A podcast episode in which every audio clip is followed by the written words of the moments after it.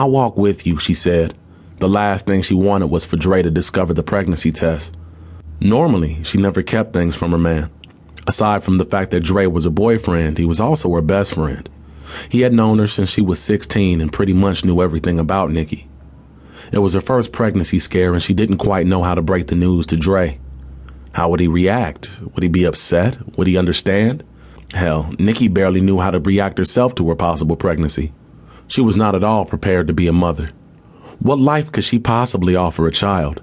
She robbed for a living, and that was not the type of lifestyle or environment she anticipated raising a child in.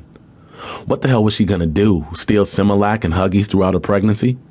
There was a lot that came with raising a child, and Nikki just wasn't prepared for motherhood.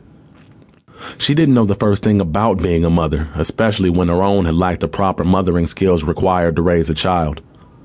Her mother would rather nurse a bottle of wild Irish rose than her only child. With no father around to pick up the much needed slack, Nikki was neglected and forced to struggle just to survive. She had been stealing her entire life.